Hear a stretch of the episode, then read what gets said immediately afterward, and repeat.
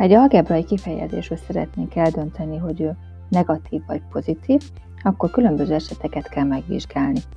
Nézzük a 36 per A feladatot. 2x-6 per x plusz 3 nagyobb, mint 0. Tehát ez azt jelenti, hogy a tört értéke az pozitív. De a tört az egy osztást jelent. Tehát ez azt jelenti, hogy akkor lehet valami nagyobb, mint 0, vagyis pozitív, ha első eset pozitív a számláló és pozitív a nevező, mert plusz per plusz az pozitív. Vagy második eset, negatív a számláló és negatív a nevező is, mert akkor mínusz per mínusz az is plusz.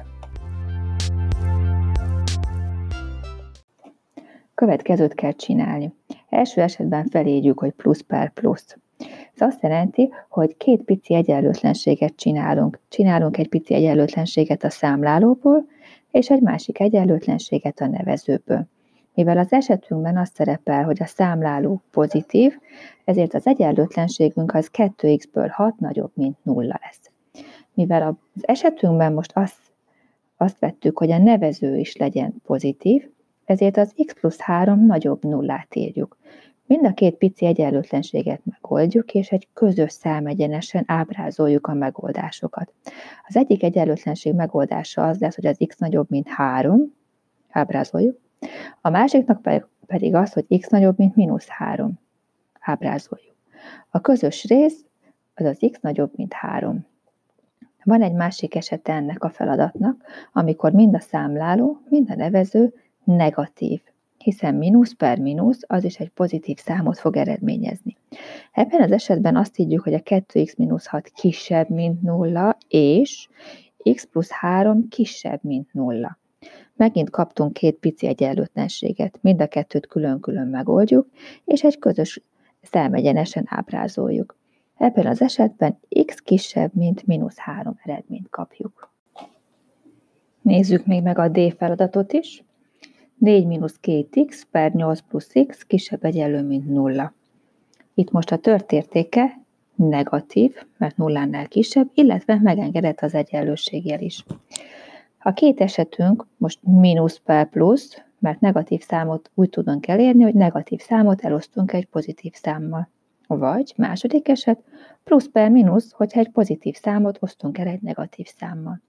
Hasonlóan az előző megoldáshoz, a számlálóból és a nevezőből két pici egyenlőtlenséget csinálunk. Első eset, mínusz per plusz. A 4 mínusz 2x kisebb egyenlő lesz, mint nulla, mert most azt írjuk a feltételünk szerint, hogy a számláló legyen negatív, azt úgy jelöljük, hogy kisebb, mint nulla.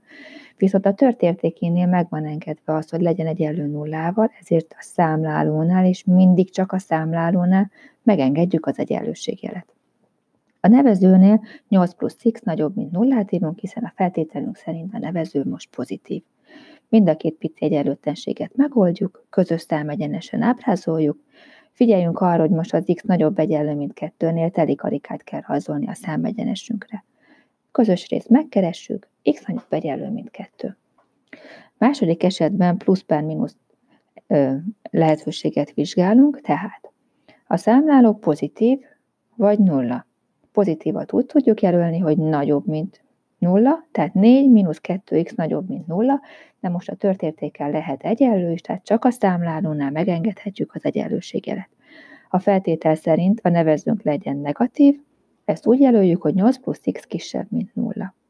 Megoldjuk a két pici egyenlőtlenséget, közös számegyenesen ábrázoljuk, és azt kapjuk, hogy az x kisebb, mint mínusz 8. A tanuló anyagához hozzátartozik az is, hogy megvizsgáljuk, hogy mi van akkor, hogyha nem algebrai törtet, hanem szorzatot szeretnénk összehasonlítani, hogy ő nagyobb, vagy éppen kisebb, mint nulla. Ehhez nézzük meg a 35-ös feladatból az A-t. 5 plusz 3x szorozva x mínusz 2-vel nagyobb, mint nulla. Tehát van egy szorzatunk, ami ha nagyobb, mint nulla, akkor pozitívnak kell lennie két számot összeszorzunk, akkor kapunk pozitív számot, ha vagy pozitívat szorzunk pozitívval, vagy negatívat szorzunk negatívval.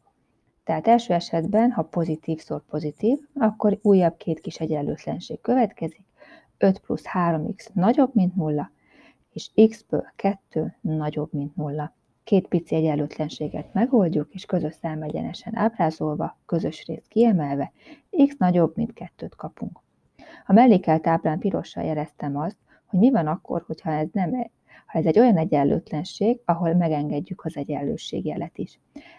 Hogyha szorzatnál engedjük meg az egyenlőségjelet, akkor a szorzó tényezőknél, mind a kettőnél behúzhatjuk az egyenlőséget, ezért van mindenhol bejelölve piros vonallal.